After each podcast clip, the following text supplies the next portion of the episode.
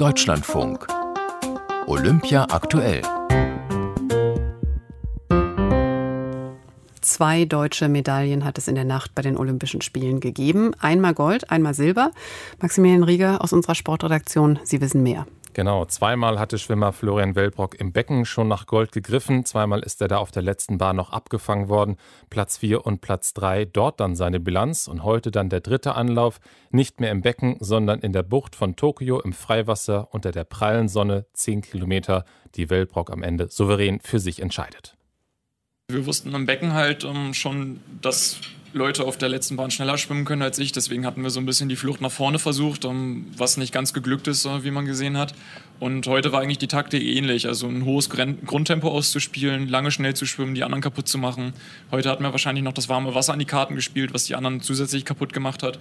Und als ich dann in die letzte Runde gegangen bin und gesehen habe, okay, ich habe jetzt einen Vorsprung von fünf, vielleicht auch schon zehn Metern, das dann noch auszubauen, das hat nochmal extra Schub gegeben für die letzte Runde. So Wellbrock im ZDF. Deutschlandfunk Olympiareporterin Marina Schweizer. Wie ist diese Goldmedaille einzuordnen? Ja, das ist für Wellbrock nach Bronze im Becken und natürlich für den Deutschen Schwimmverband ein riesiger Erfolg.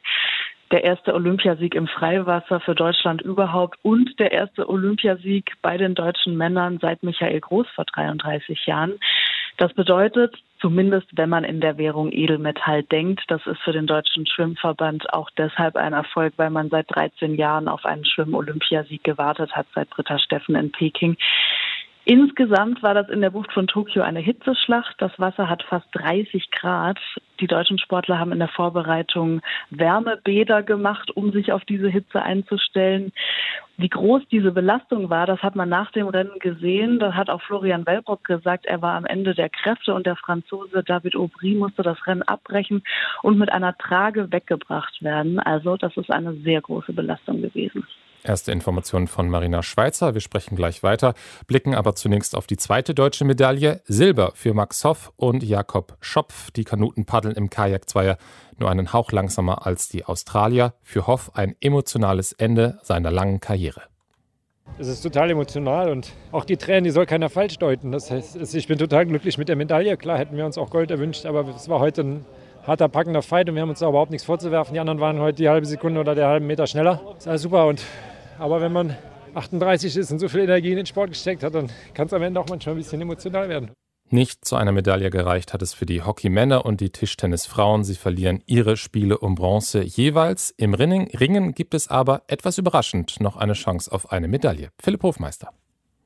Das Halbfinale war bereits zum Greifen nah. Umso bitterer schmeckte am Ende die Viertelfinalniederlage für Gennady Cudinovic. Der 27-jährige Schwergewichtler aus Saarbrücken sorgte auf der Matte von Tokio durch einen spektakulären Auftaktsieg für Aufsehen, lag dann in seinem Viertelfinale lange vorn und verlor gegen seinen Gegner aus der Mongolei dann doch noch knapp mit 5 zu 6. Zieht dieser am Mittag ins Finale ein, darf Cudinovic morgen in die Hoffnungsrunde und mit einem Sieg dort um Bronze kämpfen. Bei der olympischen Karate-Premiere hatte die deutsche Starterin Jasmin Jüttner aus Wiesbaden zu zuvor kein Glück.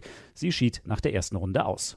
Karate ist nicht die einzige Sportart, die in diesem Jahr neu bei den Olympischen Spielen mit dabei ist. Auch Skateboard und Klettern debütieren im Programm.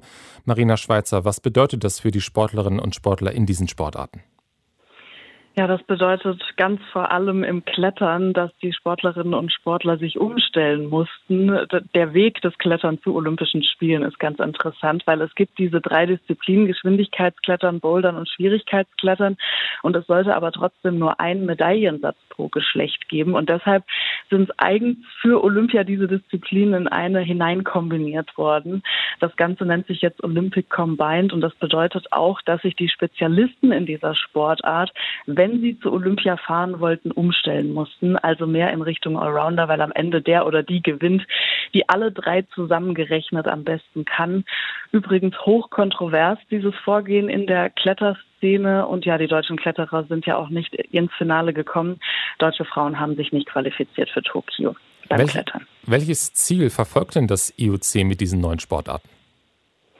Also es geht darum, Olympia modern zu halten. Man will auch andere Zuschauergruppen ansprechen, auch jüngere. Beide Sportarten bringen ganz eigene Szenen mit sich.